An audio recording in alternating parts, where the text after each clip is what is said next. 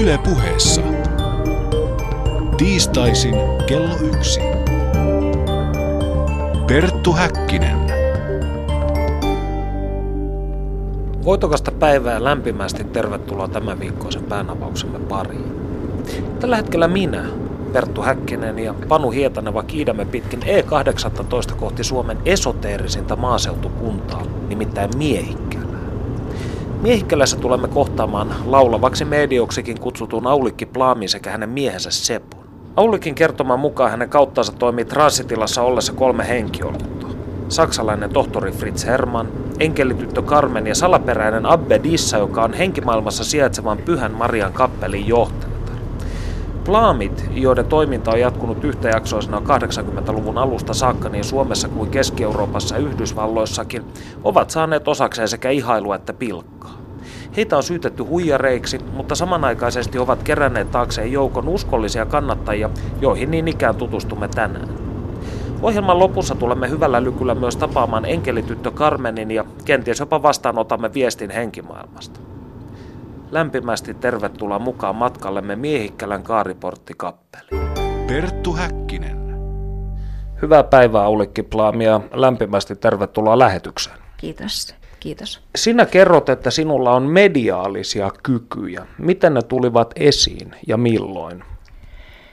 Oikeastaan mediaaliset kyvyt, niin, niin me koskaan ajatellut mediaaliset kyvyt, oli vain jonkinlainen tietous siitä, että on olemassa jotain suurempaa ja se oli jo ihan lapsena. Että mä aina katselin niin kuin tavallaan taivaalle ja sanoin, että mä tiedän, että mä saan kokea jotain suurta joskus, mutta mitähän se voi olla. Sitten varsinaisesti tämä lähti, niin oli, että minulle tapahtui autokolari. Olin autokolarissa ja se oli 73 ja sen jälkeen tuli valtavat päänsäryt ja oli ongelmia selän kanssa ja, ja tuota, kuusi vuotta sitä kesti. Ja sitten 79 mä olin silloin laivalla töissä, valkoisilla laivoilla. Ja, ja tuota, siellä sitten minulle tuli minun ystävä, siis työtoveri, tuli sanomaan minulle, että kuule Aulikki, että kun sinulla on aina noita pääkipuja ja sinulla on niin vaikeaa ja mulla oli vaikeaa, liikkuminenkin jopa. Että meillä on täällä laivalla sellainen, joka osaa tehdä näitä tämmöisiä avustuksia. Hän auttoi häntä ja hän pääsi kivusta, polvikivusta ja ja tuota, me sanoin, että voi, että, että jos sinä tiedät, kuka hän on, ja, ja niin tuota, jos se voisit esitellä vaikka meidät. No sitten siinä samassa Seppo ilmestyi siihen, kun me keskusteltiin, niin hän sanoi sitten siinä, tämä Sirkka, ystävä, työtoveri, että tämä on se mies. Ja sitten sovittiin sitten äh, työpäivän päätteeksi kello 12 yöllä, että, että hän tulee sitten minun hyttiin ja tavataan siellä.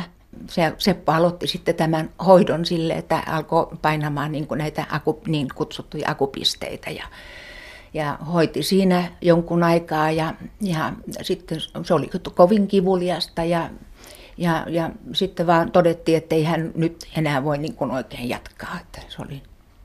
Ja sitten seuraavan aamuna, niin mä olin paljon kipeämpi kuin mä olin ollutkaan ja oli vaikeuksia nousta sängystäkin ylös. Ja, ja, tota, ja sitten mä ajattelin, että no nyt kun me nähdään, että sitten aamulla että hän tulee aamiaiselle, niin, niin mä sitten kerron, tai en kerro mitään, että mä en voi sanoa, että tuota, ei tämä nyt ihan onnistunut.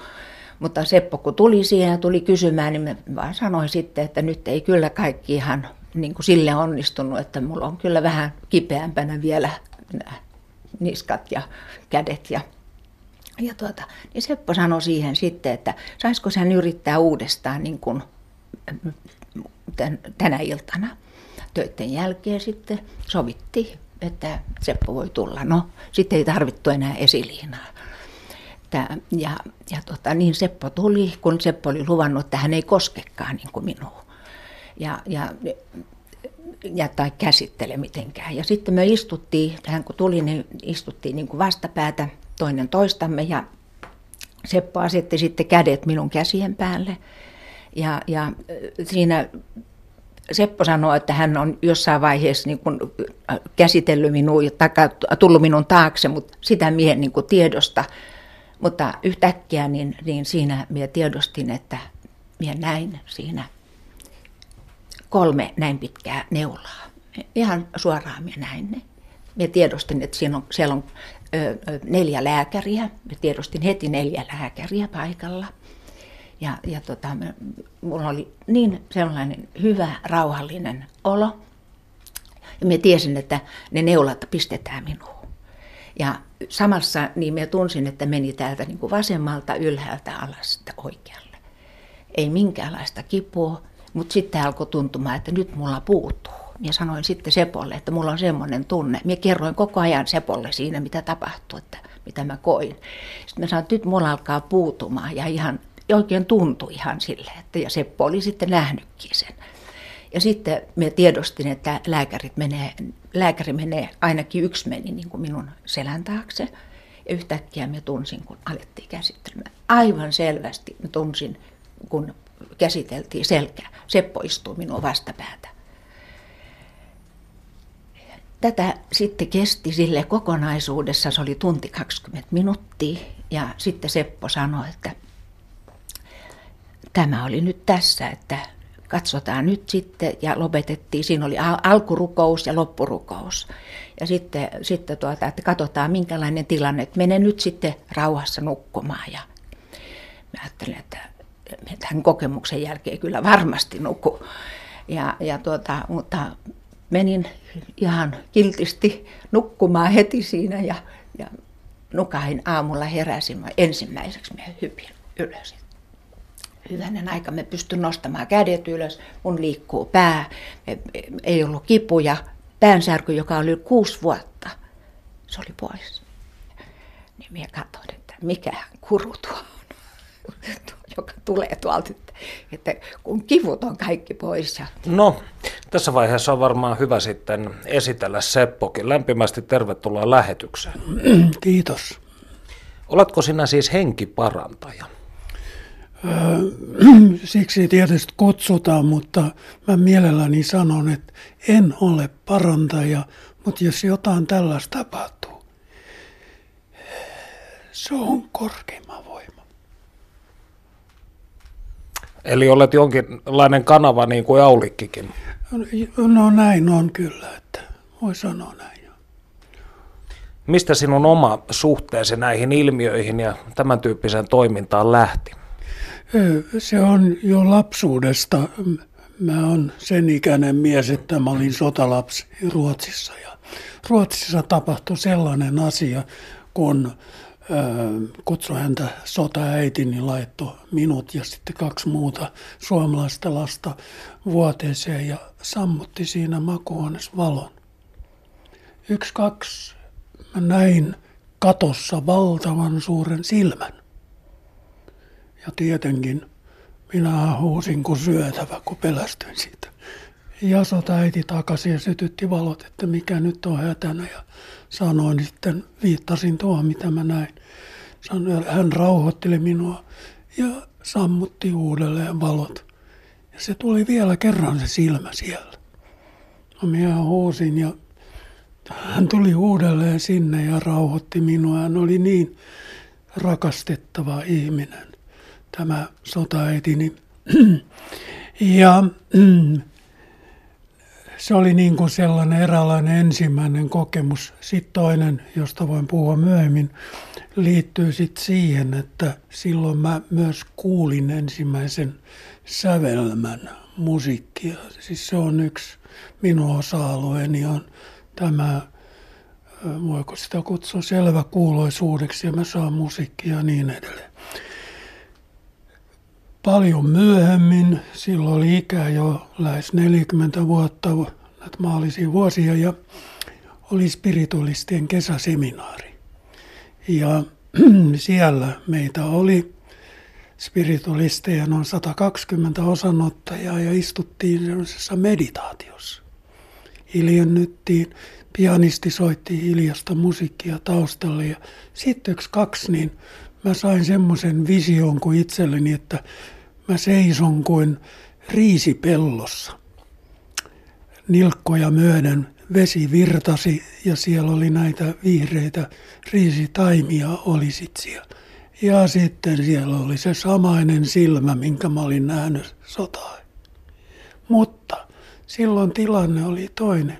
Mä pystyin hyväksymään sen, mutta en ole pystynyt selittämään itselleen, mikä on, mikä tämä tarkoittaa tämä.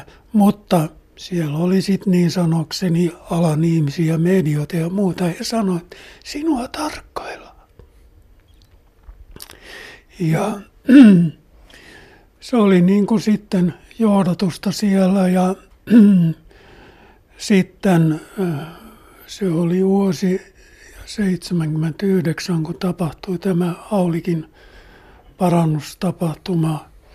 Ja sitten äh, vuonna 80, niin äh, kun olin siellä spiritualisteissa, niin välillä sitten muusikkona niin joudun soittamaan siellä sitten näitä hymniä, mitä laulettiin ja tuommoista. Mutta oli myös englantilaisen medion, kuulun medion Doris Collins, joka oli Suomessa, niin, niin hän sitten kerran, kun oltiin kutsuttuna erään helsinkiläisen medion luona päivällisellä, niin hän sanoi sen jälkeen, että nämä sanat, että kuule Seppo, sinun elämäsi toinen puoli tulee olemaan aivan toisenlaista.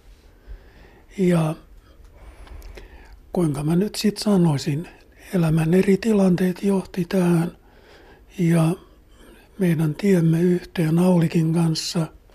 Ja todella se elämä oli aivan toisenlaista. Mä olen kevyen musiikin muusikko ja tämmöistä soittanut eri bändeissä ja yksin ja erikseen ja kaikenlaista, mitä nyt muusikko voi tehdä ja tämmöistä. Mutta sitten oli tämä meidän yhdessäolo tuli sitten ja siinä erässä vaiheessa, se on sitten seuraava luku tässä, mistä sitten keskustella, kun meitä kehotettiin muodostamaan tällainen meditaatiopiiri. Ja näin tehtiin.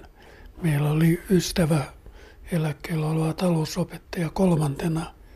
Ja sitten siellä tapahtui, oliko se jo toisella vai kolmannella kerralla yllättäen, Aulikki menikin transsiin. Ja hänen kauttaan tuli Inka-Intiaani. Mutta ennen sitähän oli sitten se kokemus, joka oli, oltiin siellä myöskin eh, seminaarissa, siellä spiritualistien seminaarissa toisessa.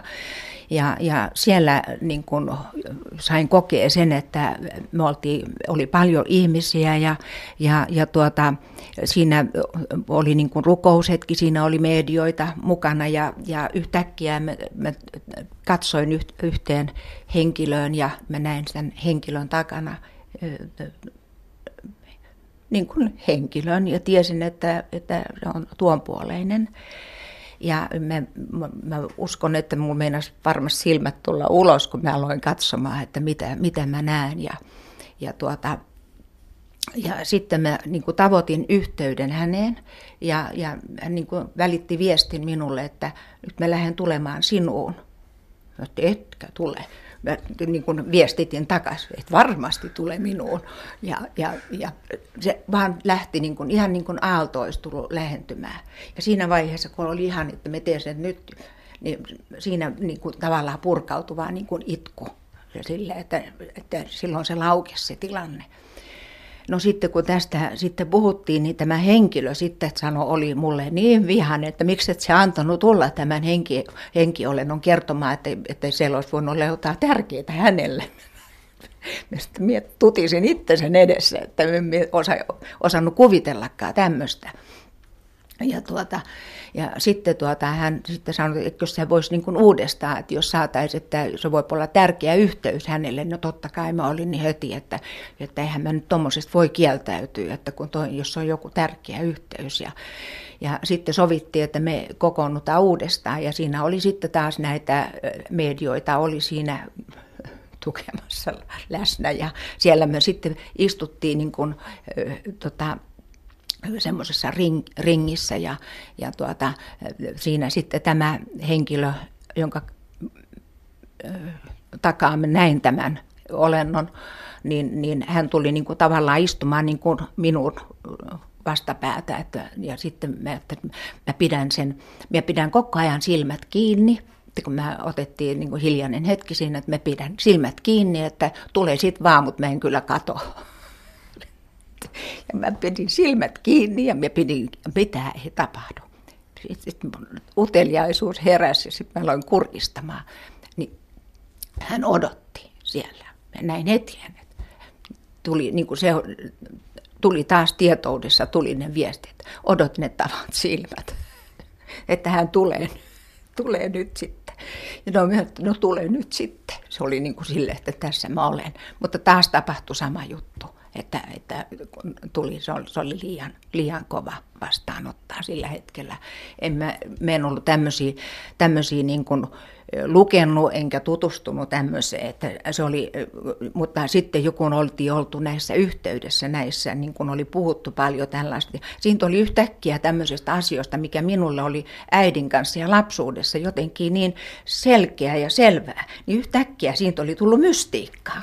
Ja sitten tämä mystiikka alkoi minua pelottaa, että mitä tämä nyt onkaan. Ja, ja, ja siinä se purkautui sitten se tilanne. Ja, mutta siellä oli sitten näitä ymmärtäviä, kokeneita, jotka sitten mm, sanoi, että, että tässä olisi nyt, että hyvä jatkaa eteenpäin ja perustaa justiin tällainen, tällainen piiri ja siinä lähteä. Ja niin me lähdettiin siitä. No siperialaisessa shamanismissa ja haitilaisessa vuuduussahan tällainen henkien kanavana toimiminen on tietysti hyvin perinteikästä puuhaa. Niin koetko, että tämä sinun oma työsi on jonkinnäköistä jatkumoa tai että kyse on samasta asiasta? En minä, en minä mulla on tämä vuoduo jotenkin ja, ja tällaista henkiyhteys, yhteys henkimaailmaan. Se on, minä yksinkertaistan sen siihen ja pudotan siitä pois kaiken mystiikan ja kaiken semmoisen, mikä on kauhu ja, ja pelkoa ja ahdistusta. Ja, ja minulla ei ole koskaan ollut niin kuin lapsuudessakaan, niin minulla ei ole koskaan niin kuin, niin kuin paha eksisteerannut Mä oon aina uskonut hyvää, korkeimman olemassaoloa ja korkein on aika, aina korkeammalla kuin mikä paha. Et se, on, se on mulle niin selvä asia, että siis me en missään nimessä sotke, sotke mitenkään minkäänlaista sellaista, missä voisi olla jotain vastakohtaa. Vaan, vaan että siellä, siellä, on, siellä on tuki, siellä on siunaus, siellä on kannustus, siellä on merkitys, elämä jatkuu.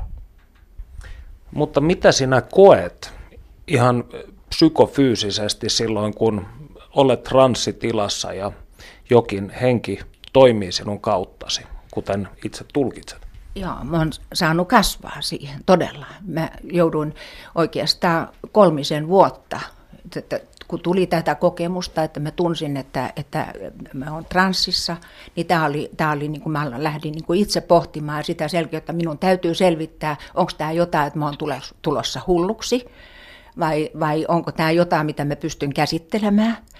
Ja, ja tota, niin, niin siinä vaiheessa mä päätin, että mä lähden opiskelemaan. Että jos mä pystyn opiskelemaan, silloin se tarkoittaa, että mä pystyn pitämään järjen jotenkin kasassa tässä kaikessa.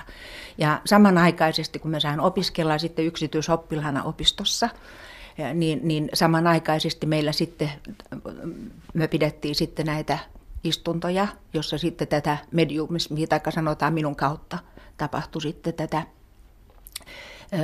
henkilääkärit alkoi tulemaan ja tekemään, auttamaan ja sitä kautta niin, niin siinä oli voimakkaita kokemuksia, jota, jota sai kokea sen, että siinä todella niin kuin sai kasvaa siihen niin kuin kokemus kokemukselta, eikä se ollut suinkaan mitenkään helppoa eikä yksinkertaista. Että siinä, siinä mä tiedostin sen, että mitään pahaa ei ole, ja se oli niin kuin minulle se, että jos mitään pahaa, niin kuin mä olin sanonut Sepollekin siinä sitten, jos mitään pahaa tulee tai mitään semmoista kielteistä, niin mä kyllä suljen kyllä kaikki.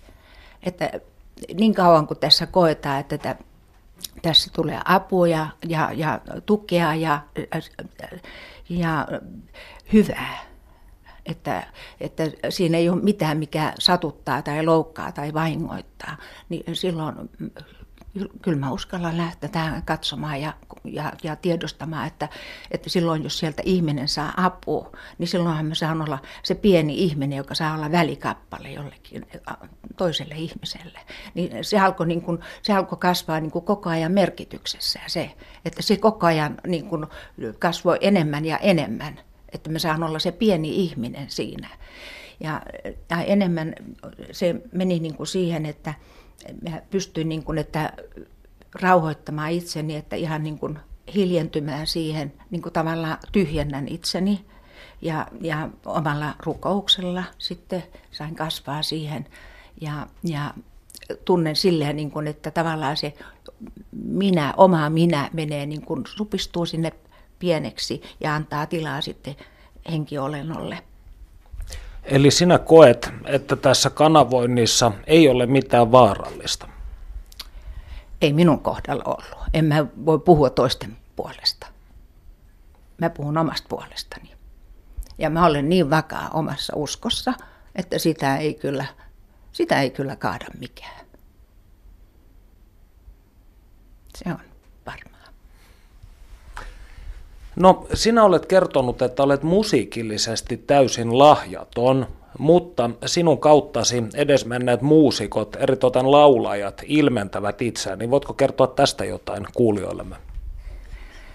Joo, se on, se on kyllä ihan selvä asia. Ei ole minkäänlaista lauluääntä eikä ole minkäänlaista nuottikorvaa. Sinä olet kertonut, että sinun kauttasi muun muassa Marlene Dietrich, Elvis Presley ja Louis Armstrong ilmaantuvat sekä monet muut, niin miksi juuri nämä taiteilijat? Mikä on sinun käsityksesi asiasta?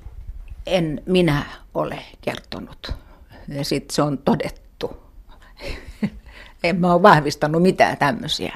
Ja kuitenkin se on, kuitenkin se on silleen tietysti, että henki, henki maailmasta käsin ollaan tietoisia, mutta en mä ole, ei me olla niin tavallaan muuten tuotu. Se on, vaan, se on vaan lähtenyt leviämään käsistä ulos. Ja, ja tuota, en mä pysty siihen sanomaan syytä, miksi näin on mutta se on ollut suuremmoista. Siis sehän oli aivan mahtavaa, että silloin kun tuota, saatiin olla näissä mukana ja, ja alkoi tapahtumaan tätä, niin, niin se oli niin suurta, että sen eteen hiljeni. Ei, ei, ei siinä, en mä pystynyt lähteä selvittämään, miksi tämä tapahtuu, mutta sain olla mukana jossakin niin suuressa merkittävässä. Siis toisin sanoen, te kaksi menette lavalle ja teette isä meidän rukouksen vai millä tavalla te aloitattekaan ja sitten ikään kuin musiikki alkaa tulla teistä kummastakin. Olenko ymmärtänyt oikein tämän? Ehkä tuo oli niin kuin pelkistettynä sanoa, mutta me, meillä on se alkurukous ja, ja se on isä meidän rukous. Se on, oltiin myös sitten ulkomailla tai Suomessa, siihen on, se on tavallaan tullut niin kuin semmoiseksi perinteiseksi. Ja siinä, siinä minä hiljennyn ja mulla on se oma rukous, millä mä pyrin niin kuin vaan niin kuin avaamaan itseni ja, ja antamaan, antaudun. antaudun. Ja siitä se sitten lähtee, lähtee eteenpäin, että meillä hyvin pitkällä tulee sitten tämä enkelityttö Carmen, joka ensimmäiseksi tulee sitten niin kuin useimmiten mukaan siihen ja sitten nämä sitten kommunikoi siitä jatkoksi sitten Sepon kanssa. Niin, tässä vaiheessa olisikin hyvä kenties kysyä siitä, että tosiaan näiden laulajien ohella, jotka sinun kauttasi esiintyvät, niin esiintyy myös kolme henkeä. Enkelityttö Carmen, tohtori Fritz Hermann ja niin sanottu Abedissa. Niin keitä nämä ovat, nämä hahmot tai henget, mitä termiä käytetäänkään, ja miten he ovat ottaneet teihin alun perin yhteyttä? Tohtori Fritz Hermann oli tämän maallisen elämänsä aikana saksalainen sotilaslääkäri. Ja hän siirtyi tuonne korkeampaan elämään, käytän tällaista sanontaa, vuonna 1915. Ja sen jälkeen jossain vaiheessa, niin hän tuli medion kautta Brasiliassa. Siellä hän tuli Muuten siellä toimi kaksi tohtori Fritzia, oli tohtori Fritz Hermann ja tohtori Adolfo Fritz, joka työskenteli sellaisen kuulun medion kautta, jota, jonka tämmöinen kutsuma nimi oli Arigo. Herman työskenteli siellä ja sitten yllättäen hän tulikin sitten Aulikin kautta. Ja siinäkin oli sitten, se on ihan oma tarinansa meille, tai sanotaan nyt lähinnä minulle selvittää se, että kukas tämä tohtori Herman oikein on. Ja se sitten selvisi, että kysymyksessä oli Fritz Herman, koska hän omin sanoin sanoi, kyllä minua on siksi kutsuttu tuolta rajan takaa. Minkä takia hän sitten halusi ottaa yhteyttä teihin? Onko teillä tästä jonkunnäköistä teoriaa? Lähinnä tämä on, että tässä tämä parannustyö ja, ja, ja, ja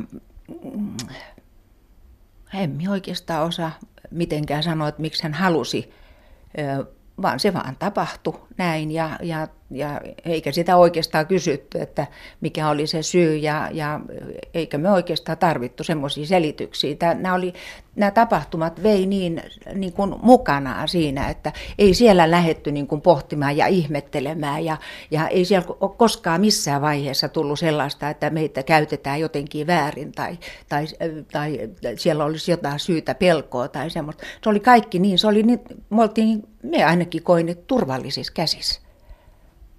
Ja, ja se oli, se oli niin kuin semmoista, että koska se selvitettiin, me itse selvitettiin se ihan, että ei se ollut sitä, että me lähdettiin vaan, että nyt mä haluan olla kanava johonkin. Ei se silleen lähtenyt. Enkä mä näe, että tämä silleen toimiikaan. Vaan siellä, se, tässä on saanut kasvaa, tämä on elämäntapa. Keitä sitten enkelityttö Carmen ja Abedissa ovat? Jos otetaan Carmen, enkelityttönen.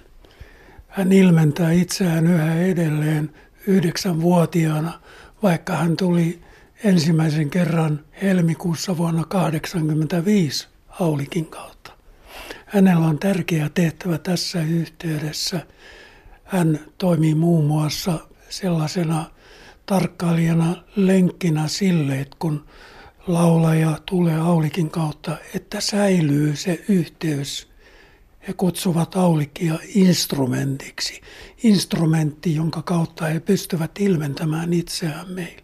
Ja tässä on Carmenilla täys ää, tärkeä tehtävä ja hän toimii sitten näissä meidän konserteissa, musiikkitilaisuudessa juontajana myös. Se on hänen tehtävänsä. Abedissa – Abedissa on meille hyvin tärkeä persoonallisuus, jonka taustoja emme tunne, koska myöskin emme sitä ole myös kysytty. Hän on hyvin tärkeä persoonallisuus, koska hän tuo sitä henkisyyttä, hengellisyyttä meille pohdittavaksi. Ei sellaisena, sellaisena ähm, dogmina, että tälleen pitää elää, vaan ne on näiden kaikkien kohdalla, mitä tulee tuolta Aulikin kautta henkimaailmasta. On ehdotuksia meille, millä lailla niistä syntyy kuin rakennuspalikoita meidän itse kunkin elämään. Ja se on meidän oma henkilökohtainen asia ja asenne, kuinka me pystymme vastaanottaa sitä, kuinka me pystymme myös ö, käyttämään sitä niin omaksi hyväksi kuin myös muiden hyväksi. Teidän mukaan henkimaailmassa sijaitsee tällainen Pyhän Marian kappeli, jonka toiminnassa mukana olevista osa saa ilmentää itseään sinun välitykselläsi, Aulikki. Niin mikä on tämä Pyhän Marian kappeli? No, tämä niin kuin tiedostetaan, että tämä on Appedissan kappeli ja toisin sanoen kaikki, jotka niin kuin, käyttävät, jos sen voi sanoa käyttävät tai tulevat minuun, niin tulee niin kuin tämän Pyhän Marian kappelin kautta. Mitä näissä transseissa sitten tapahtuu? Muistatko sinä niistä jälkikäteen mitään vai kirjaako esimerkiksi Seppo kaiken ylös? Mitä mä muistan, niin se on, jos heti, heti alkaa transsin jälkeen puhumaan, jos ihmiset alkaa kyselemään tai jotain, niin se lähtee niin kuin video pyörimään että siinä voisi niin kuin lähteä mukaan. Mutta tavallaan me on kokenut ihan alusta alkaen sen, että en ole halunnut lähteä edes siihen. En mä ole halunnut kuunnella mitään jälkikäteen, mitään kasetteja tai, tai, tai mitään, mitä on tullut. Että me, me, mä en koe, että ne on minulle niin kuin ne tärkeät. Että se on tärkeää, mitä ihmiset on saanut siinä, mutta että me on aina niin kuin tavallaan että sieltä, sieltä ei ole koskaan tullut semmoista velvoitetta, että minun pitäisi niitä alkaa kuuntelemaan ja seuraamaan. Ja sitten mä niin myöskin ihan yksinkertaisesti kysyisin, miksi olisi. Ja jos siellä on ihmisille tulee apua, niin, niin ne on henkilökohtaisia. En mä lähde niitä selvittelemään ja riepottelemaan. Te olette matkustelleet aika paljon. Te muutitte 90-luvun alussa ensin Luxemburgiin ja siitä Kaliforniaan. Miksi? kuinka se sitten oli, että se tuli esille, että tuo Luxemburgin, Luxemburgin muutto oli lähinnä siinä, kun vuonna 1986 ensimmäisen kerran meidät kutsuttiin Baselin psiipäiville. Se oli niin kuin sellainen alku joka vuotiselle kiertueelle Keski-Eurooppaan. No, pitäisikö sitä luonnehtia niin, että muutto lähemmäksi niitä työmaita sitten siellä siellä työskenneltiin sitten vaihtelevasti silloin alussa jopa kolmeen kuukauteen asti näissä Keski-Euroopan maissa lähinnä Saksa, Sveitsi, Itävalta ja oltiin joskus Italian puolella myöskin. Ja mm, sitten taas Suomeen sitten ja täällä sitten tehtiin tätä. Vuonna 1996 perustitte Gate of Heaven Chapel-nimisen kirkon Kaliforniaan. Miksi? Jaa, se onkin iso kysymys, miksi. Koska oikeastaan jos ajatellaan, että meillä kaariporttikappeli ja, ja sitten meillä tuli tämä nimi myöskin englanninkielisenä Gate of Heaven Chapel, ei ollut mitään harmaa taavistustakaan, minkä takia meillä tuli englanninkielisiä lauluja ja sitten siitä tehtiin ihan oma vihkonen ja, ja, ja tämä tapahtui 86 suurin piirtein silloin. Ja, ja tuota, eikä ollut minkäänlaista ajatusta, että me lähettäisiin esimerkiksi Kasiniemestä pois, mutta Kasiniemestä muutto tuli kuitenkin Tesjoelle ja sitten jos Tesjoelta muutto sitten Luxemburgiin ja, ja sieltä yhtäkkiä, ei meillä ollut, me oltiin kerran 91, kun me oltiin Amerikassa, meidät kutsuttiin, 90 kutsuttiin Amerikkaa sinne kiertueelle ja me oltiin siellä ja pohdittiin vielä, kun oltiin tuolla San Franciscossa oltiin, että se ponka, että ei me kyllä tänne tultaisi koskaan, että täällä on vielä näitä maanjäristyksiäkin ja kaikki. Ja sitten seuraavan vuonna oltiin jo rakentamassa sinne, että mahdollisesti perustetaan sinne bed and breakfast. Siitä, siitä lähdettiin sitten niin kuin Amerikassa sitten niin kuin katsomaan, että mitäs me nyt sitten tehdään tässä, kokonaan tilanne on ihan muuttunut täysin. Ja sitten me matkustettiin aika paljonkin pitkälti siellä ja me tavattiin erilaisia näitä spiritualistileirejä, kirkkoja ja tällaisessa käytiin ja, ja tutustuttiin siellä ihaniin ihmisiin ja, ja, ja se oli mahtavaa aikaa ja, ja to, todella kokemusrikasta aikaa. Ja siellä saatiin sitten myöskin tiedostaa se, että, että jos me tehdään esimerkiksi tätä, että nämä henkilääkärit ja, tai henkilääkäri ja, ja välitetään viestejä tälleen, niin meillä täytyy olla että suojaus myöskin siinä, koska se voi olla hyvinkin vaarallista, että, että siellä voidaan vetää oikeuteen ja, ja jopa syyttää ja jos mitä tahansa. Että, siis jos jollekin käy huonosti. Joo, ja siellä yleensä, siellä oli ihan yleisesti, sitten tuli esiin semmoinen, että siellä jopa, jopa oli tällaisia, jotka oikein ihan tarkoituksella seurasi ja otti selvää, että voiko ja jos voisi ha- sitten ö, viedä oikeuteen tai vaatii miljoonia No kuitenkin, niin sitten äh, tämä kaikki alkoi meille vähitellen sitten selvitä ja, ja sitten oli erilaisia näitä spiritualistikirkkoja, joissa me tutustuttiin ihmisiin, ihan ihmisiin ja ne halusivat sitten meidät mukaan niihin. Ja se aina jotenkin meni, että meidät pantiin niin kuin pois, ei me mentykään, vaikka jotenkin ajateltiin, että tähän olisi nyt se, mihin me voitaisiin mennä. Ja sitten, sitten yhtäkkiä niin me oltiin oltiinko me silloin tämän kiertueella silloin tämä Aquarian Foundation, niin tota, tällaisen spiritualistikirkon kiertueella, joka monta valtioa me käytiin läpi, 14.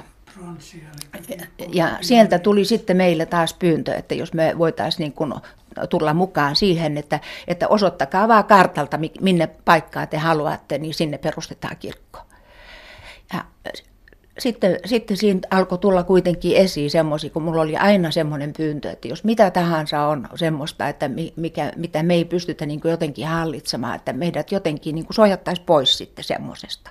Ja, ja sitten meille niin tuli ihan viesti siinä, että, että, että miksi ette perusta itse. Oltiin matkalla, paluumatkalla Floridasta Kaliforniaan – ja sillä matkalla autossa ää, tuli Abedissa läpi niin sanoakseni ja hän sanoi, nyt on aika perustaa oma kirkko. Totta kai suomalaisille perustaa kirkko ja Amerikassa vielä. Mutta siitä se alkoi ja me löysimme itsemme Santa Aanasta ää, lakikirjastosta, josta tutkittiin asioita sitten.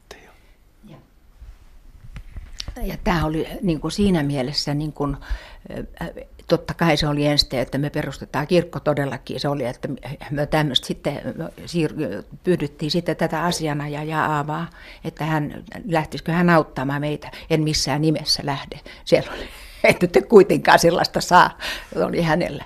No ei siinä mitään, me ajateltiin, no me lähdetään sitten itse katsomaan ja, ja mentiin tänne lakikirjastoon ja hankittiin kaikki semmoiset ja, ja, ja käsiteltiin sitten ja, ja tutustuttiin niihin, että mitä meidän pitää tehdä. Ja niin me pantiin sitten hakemukset, siellä oli pari tämmöistä nippua, mitkä piti kaikki kaavakkeet ja kaikki täyttää. Ja niin me pantiin hakemukset sisään ja sieltä tuli vastaus, että voitte voitte tota, pistää toiminnan pystyyn, teidän, teidän kirkkotoiminta hyväksytään, mutta että oli vielä pari kysymystä siinä, mihin, mihin ne halusi vielä, mutta voitte alkaa jo toiminnan.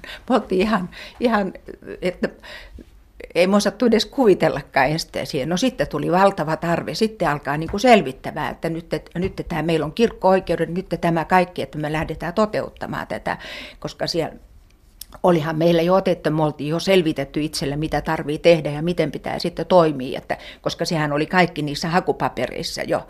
Mutta se, että todellisuudessa sitten, että nyt voitte panna kirkon pystyyn sitten, niin, niin siinä, siinä todellakin, niin sitten me pysähdyttiin siihen, että mikä suojaus meille, että me voidaan niin kuin lähteä tässä työssä, voidaan tehdä sitä suojattuna. Ja, ja se oli kyllä, se oli kyllä melkoisen se oli yksi niistä kokemuksista ehkä se, että, että ei missään vaiheessa olisi ollut aikaisemmin mielestä, me perustetaan kirkko Amerikkaan. No onko teidän kirkollanne jonkinnäköistä lukkoon lyötyä teologiaa? Mikä on teidän viestinne ihmiskunnalle? Meidän viesti ihmiskunnalle oikeastaan on se lähimmäisen rakkaus. Ja, ja se, että me pystyttäisiin tota, hyväksymään toinen toisemme ilman tällaisia sormilla osoituksia ja kivenheittoja. Ja että siis meillä itsellähän on tämä Luxem, Luxemburgin kun ihan luterilainen uskonnon tausta, ja eikä, eikä sitä mikä ole poistanut, että se, ei meillä uskonnon näkemys ole muuttunut. Sinä, taka, uskonnon perusta ole muuttunut, mutta näkemykset on kasvanut, avartunut.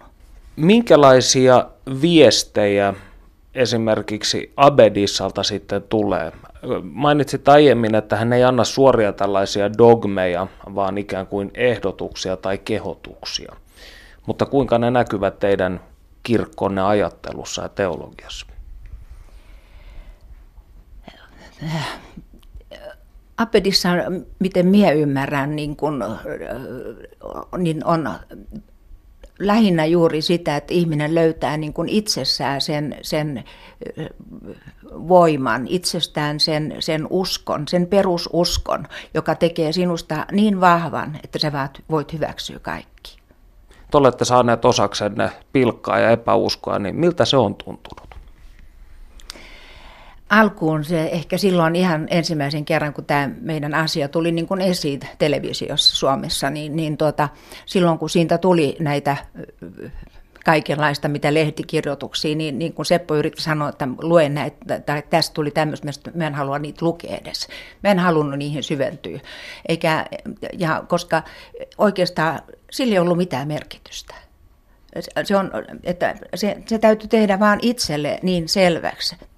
Tämä on jotain sellaista, missä minun pitää pitää se arvo, että, että siellä pysyy se arvo, mitä se on. Minun täytyy löytää se. Ja sitten kun se löytyy minussa, niin se on siellä. Se on siinä. Eli epäilys ja pilkka eivät haavoita sinua. Jokaisen saa olla mielipiteen. En mä voi niitä poistaa. Eikä mulla ole edes tarvetta siihen. Jokainen saa kasvaa omissa mielipiteissään. Ihan vapaasti. Voisiko sitä luonnehtia sillä lailla, että näiden vuosikymmenten mittaan on kasvanut kuin sanoisinko, sarvikuonon nahka, että kyllä antaa tulla lunta tupaa ja jäitä porstuaan. Ja ennen kaikkea tärkeänä se, että olemme oppineet ymmärtämään, että ihmisillä on mielipiteet, jotka perustuu siihen omaan ö, näkemykseen, elämän näkemykseen. Ja siihen sisältyy tietysti vakaumus, erilaiset henkilökohtaiset asenteet tuohon asiaan, niin tämä ymmärrys on siihen, jos kerran olet lähtenyt tälle linjalle ja vielä julkisuuteen, niin kyllä tänä päivänä saat osaksesi kritiikkiä. Näinhän se on politiikassakin huipulla, niin siellä tuulee rajusti, niin miksei tässäkin alalla kanssa. Ehkä vielä tärkeä asia, kun sanoit, että puhutaan sitten niin kuin kaariporttiystävistäkin, niin, niin silloin kun perustettiin tämä kirkko, ja sitten Ultra-lehtihän teki haastattelun silloin, tota, tuli ilmi täällä, koska siellä, siellä tämä sanoi, että Erkki, niin, niin he tota, teki lehteen jutun. Ja, ja se kun sitten ilmestyi Suomessa, niin sitten sen jälkeen meille tuli ilmoittautu noin 200 ihmistä haluaa jäseniksi teidän kirkkoon. Se, siinä hetkessä tuli vähän niin kuin, että hups, mitenhän tämä on mahdollista. Ja, ja sitten piti lähteä niin kuin asiaa taas uudestaan selvittämään, että voidaanko me ottaa amerikkalaisen kirkkoon suomalaisia jäseniä. Ja, ja tämä, oli, tämä oli sitten semmoinen aikamoinen, silloin tuntui todella, että – on meillä ystäviä ympärillä. Onko olemassa mahdollisuus, että nämä kokemukset olisivat vain sinun oman alitajuntasi tuotetta? Mistä tiedät, että ne tulevat jostain sinun ulkopuoleltasi? No joo, on, minus, on mä kuullut, että käytetään sivupersonaa ja, ja mitään välipersonaa siellä nyt sitten käytetäänkään. Näin, näin. Miehikkälän kaariporttikappelissa paikalla siis Perttu Häkkinen ja Aulikki ja Seppo Plaami. Luovutetaanpa kapula tässä vaiheessa Panu Hietanevalle. Perttu Häkkinen. Kiitos Perttu Häkkiselle sekä Aulikki ja Seppo Plaamille. Seuraavaksi siirrymme asteen verran maallisempiin asioihin ja perehdymme kaariporttiystävien toimintaan. Seurassani on nyt yhdistyksen puheenjohtaja Paavo Sihvonen sekä hänen vaimonsa Sinikka Sihvonen. Oikein hyvää päivää. Kiitoksia. Ja hyvää päivää myös Paavo Sihvoselle. Kiitoksia. Lähdetään liikkeelle aivan perusasioista. Mikä on kaariporttiystävät? Kaariporttiystävät oikeastaan juontaa jo 1990-luvulta. Eli silloin kun Aulikki ja Seppo lähtivät Saksaan, Luxemburgiin ja sitä sieltä edelleen Kaliforniaan ja Havaijille ja niin edespäin, niin täällä Suomessa jo Padasjoen ajalta oli tullut ystäviä, jotka olivat tutustuneet Aulikki ja Sepon toimintaan ja koska nämä Aulikki ja Seppo olivat ulkomailla, niin me haluttiin jatkaa tätä toimintaa täällä tavalla tai toisella. Ja siitä muodostui tällainen, sanotaanko, ryhmä, joka vei tätä ajatusta eteenpäin niin, että sitten 2000-luvun alussa meille tuota, muodostui Karportti-ystävät yhdistys, jota ei ollut rekisteröity, mutta sitten viime vuonna se virallisesti rekisteröitiin. Eli meidän tehtävämme on yksinkertaisesti tukea kaikella tavalla Aulikin ja Sepon toimintaa. Mistä muuten nimi Kaariportti Ystävät? Tiedättekö sen taustoja? No se voidaan sanoa, että oli tällainen laulu Kaariportti ja se oli ensimmäinen, mitä he saivat ja siitä se lähti. Eli meillä on Kaariportti kappeli, Kaariportti ystävät ja se on vuotoutu ja keitä Säpeln, eli kaikkihan liittyy Kaariporttiin. Mutta tämä nimi on siis alun perin kanavoitu tuolta henkilmaailmasta. Näin voi sanoa. Muistatteko hetken, kun ensimmäisen kerran tapasitte Aulikki ja Seppo Plaamin? Mm, he äh, olivat silloin Kasiniemessä, eli Parasjoella, ja minä näin ilmoituksen Ultrassa, tämmöinen pieni ilmoitus heiltä, ja silloin minä sanoin, että nyt tänne täytyy lähteä katsomaan, mit, mitä tämä oikeastaan on. Ja tein vähän työtä, että sain lähtemään mieheni mukaan sinne. Eli siinä oli ensimmäinen kerta ja sen jälkeen aina kävimme silloin tällöin Kasiniemessä ja, ja se on ollut nämä vuosikymmenet olemme olleet niin kuin mukana tässä. Omalta puoltani voin kertoa sen, että itse olen ollut ATK-alalla aikaisemmin Lantoni ansainnut ja tämä oli ihan niin kuin uusi alue, mihin tulin. Ja niin kuin todettiin tuossa alussa, niin että vaimoni niin kuin houkutteli tähän hommaan. Mutta kun tulin tälle puolelle ja tutustuin tähän, niin tämä todella kosketti minua hyvin syvällisesti ja tunsin sen lähimmäisen rakkauden, mitä täällä käsiteltiin. Eli nimenomaan se on tärkein alue, mitä minä koen tässä toiminnassa. Ja myös tietysti tämän toiminnan kautta niin on saanut tutustua hyvin moneen, sanotaan erilaiseen ihmiseen ja sitä kautta antanut paljon mun elämäni sisältöä. Millaista tämä toiminta on käytännössä? Se käytäntö on sellaista, että me organisoimme näitä erilaisia tapahtumia. Eli meillä on tapahtumia eri puolilla Suomea, eli tarkoitus on se, että Aulikki ja Seppo menee vaikka esimerkiksi Turkuun, niin me järjestämme paikat, järjestämme mainonnan, ja kaikki tämä niin pyrimme järjestämään hyvin pitkälle, että he voivat tulla niin siihen tilaisuuteen ja he vetävät tietysti sen tilaisuuden. Sitten tietysti on nämä organisatoriset toimenpiteet, eli meidän on kokoukset, viralliset ja pöytäkirjat ja kaikki tämä taloudellinen puolikin myös omalta osaltamme. Eli hyvin pitkälle tämä toiminta kulminoituu tähän. Mutta sitten meillä on myös tällaisia alueellisia toimipisteitä, esimerkiksi niin kuin me Helsingissä kokoonnumme joka toinen tiistai lähimmäispiiriin, eli toiselle linjalle. Eli meillä on omat tilaisuutemme, aivan niin kuin Karhulassa. Sitten on myös eri puolilla Suomea satunnaisesti näitä tilaisuuksia. Koen myös sen, että kun olin ATK-alalla, niin se koulutti minua tähän tehtävään, koska siinä tehtävässä, paitsi että olin ohjelmoina ja suunnittelijana, oli myös myyntijohtajana ja kaikenlaisia tilaisuuksia järjestämässä, niin vastaavasti tässä alalla, mitä minä nyt hoidan, niin ovat samat tehtävät edessä maallisesti. Entäpä sitten yhdistyksen päätöksenteko? Sinä olet tietenkin puheenjohtajana ainakin paperilla vastuussa, mutta kuka tekee linjaukset? Keskusteletteko te näistä asioista yhdessä porukalla ja sen pohjalta sitten päätetään, kuinka toimitaan? Kyllä tämä on niin yhteistä toimintaa, että ei, ei se ole pelkästään, että puheenjohtaja sanoo, että näin ja näin, vaan että kyllä me käytämme esimerkiksi Aulikin ja Sepon kanssa jatkuvasti keskustelua, ja, koska heidän toimintansa tukemista se on, ja, että mitä he haluavat, eli se lähtökohta on se. Ja tietysti sitten kun on nämä viralliset kokoukset, niin käydään keskusteluja, ja periaatteessa meillä on silleen nämä kokoukset vielä, että ketkä tahansa tulevat sinne, niin saavat keskustella. Tietysti viralliset edustajat on sitten, jos jouduttaisiin äänestämään, mutta kertaakaan ei ole äänestetty. Aulikki on säännöllisesti yhteydessä henkimaailmaan, mutta kysytäänkö sieltä koskaan neuvoja yhdistystoimintaan liittyen?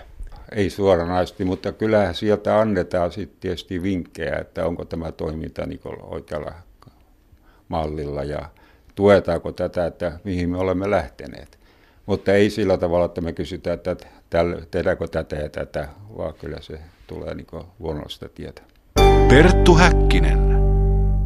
Tässä vaiheessa olemme saaneet tiedon, että enkelityttö Carmen on halukas kommunikoimaan kanssamme. Koska teillä ei ole näköyhteyttä, niin kerron tapahtumien kulusta hieman. Aluksi Seppo lukee rukouksen ja sitten yhteyden tulisi olla auki. Katsotaan miten käy. Näin Isä Jumala, me olemme sinun edessäsi ja me pyydämme, että avaisit meille Pyhän Marian kappelin porttiovet vapahtajamme, Herramme, Jeesuksen Kristuksen nimessä.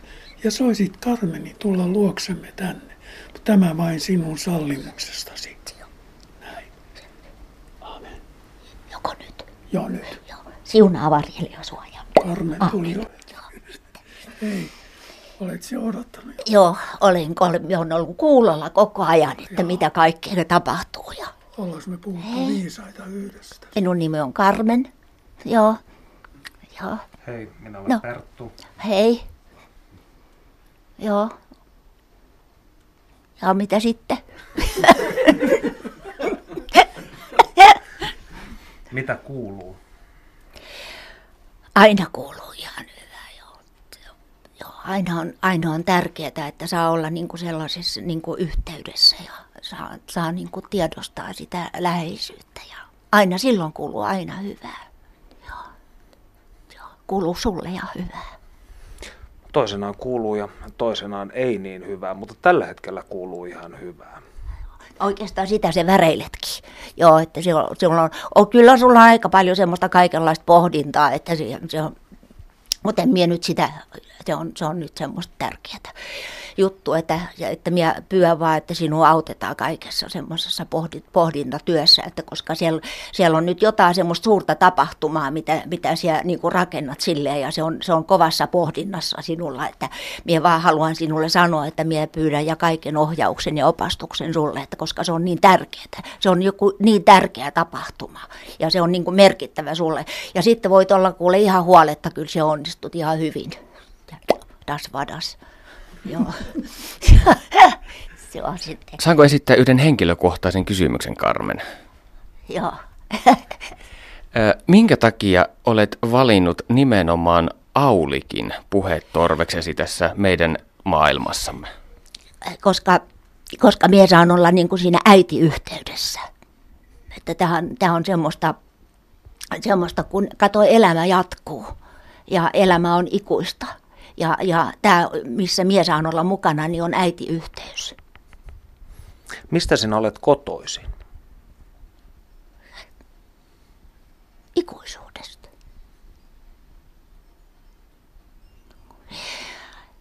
Ei ole sinne ikuisuuteen, ei oikeastaan osoitetta. Minulla on osoite on sitten Villa Carmeniin.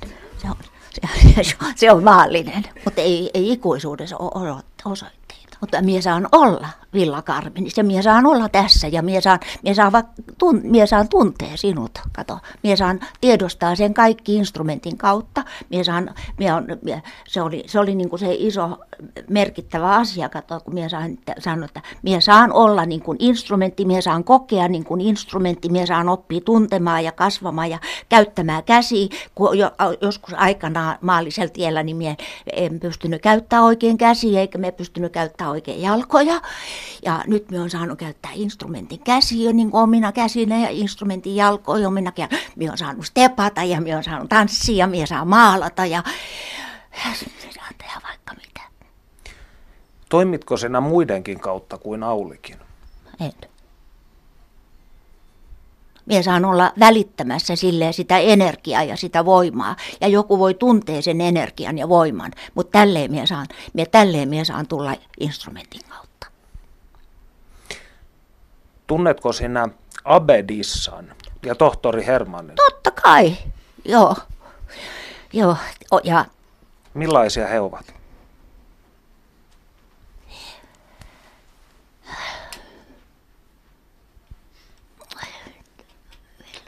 millaisia he ovat. Tiedätkö, mitä on, mitä on puhdas rakkaus? Et se oikeastaan sieltä voi tietää, kun sinä olet kato maallinen ihminen. Mutta, mutta Appedissa ja Herman on sitä, mi- mihin liittyy puhdas rakkaus. Oletko sinä sitä mieltä, että minä olen maallinen ihminen? Sinulla on maallinen keho ja sinun, sinä sieluna saat olla maallisessa kehossa. Ja se on maallinen kasvu. Maallinen kasvu ja kehitys. Ja se on kuule jo, se on siunattu asia. Se on, se on niin tärkeä, merkittävä asia, että sitten siellä niin kuin, niin kuin alat tiedostamaan sen, että se minä olen sinussa puhuttelee sinulle joka, jokaisena päivänä. Se puhuttelee sinua jokaisessa teossa ja kaikessa siinä, missä sinä olet. Ja siinä sinä kasvat. Ja siinä, siinä, siinä sinä kasvat siihen tietoisuuteen, siinä, siihen, siihen mitä oikeastaan mitä, mitä rakkaus on ikuisuudessa, mikä, mikä on ikuisuuden valo, mikä on elämän jatkuvuus. Koska sinulla on pisaratietous, sitä korkeimman pisaran tietous sinussa on tässä maallisessa, mutta sieluhyhteydessä sinä olet osana sitä.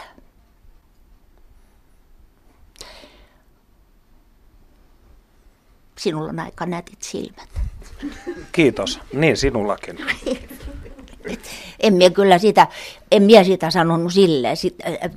Yleensä kun maallisesti jotain sanotaan sille, niin toinen sanoo heti, että, tota, että siellä kalastat jotain. Minä olen kuullut semmoisen, en minä kalastanut mitään semmoista. Minä haluan vähän sanoa, että sinulla on se sielun syvyys, on sinun silmissä. Ja se kertoo juuri siitä, että, että minäkin saan olla tässä. Pidä kiinni kädestä korkein kun auringon valo päiväni täyttää. Pidä kiinni kädestä silloin, kun illan hämy jo varjoja näyttää. Pidä kiinni kädestä varsinkin silloin, kun yön mustat pelot mieltäni käyttää. Älä irti päästä, älä eksyä anna, mua rohkaise ja valoon kanna.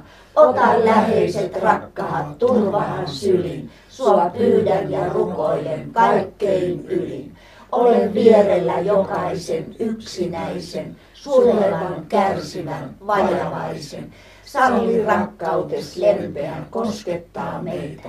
Siunaa, oi siunaa, elomme teitä. Ja lähetä turvaksi enkeleitä. Näin puhui enkelityttö Carmen. Tähän päättyy matkamme Miehikkälän kaariporttikappelissa, jossa Aulikki ja Seppo Plaamin toimintaa jatkavat heidän seuraajansa Sisko ja Jarmo Kanerva. Varmaan ainakin se, että nämä ihmiset uskovat asiansa järkähtämättömästi ja uskollahan voi kuulemma siirtää vaikka vuoria. Me kiitämme seurasta ensi viikkoon.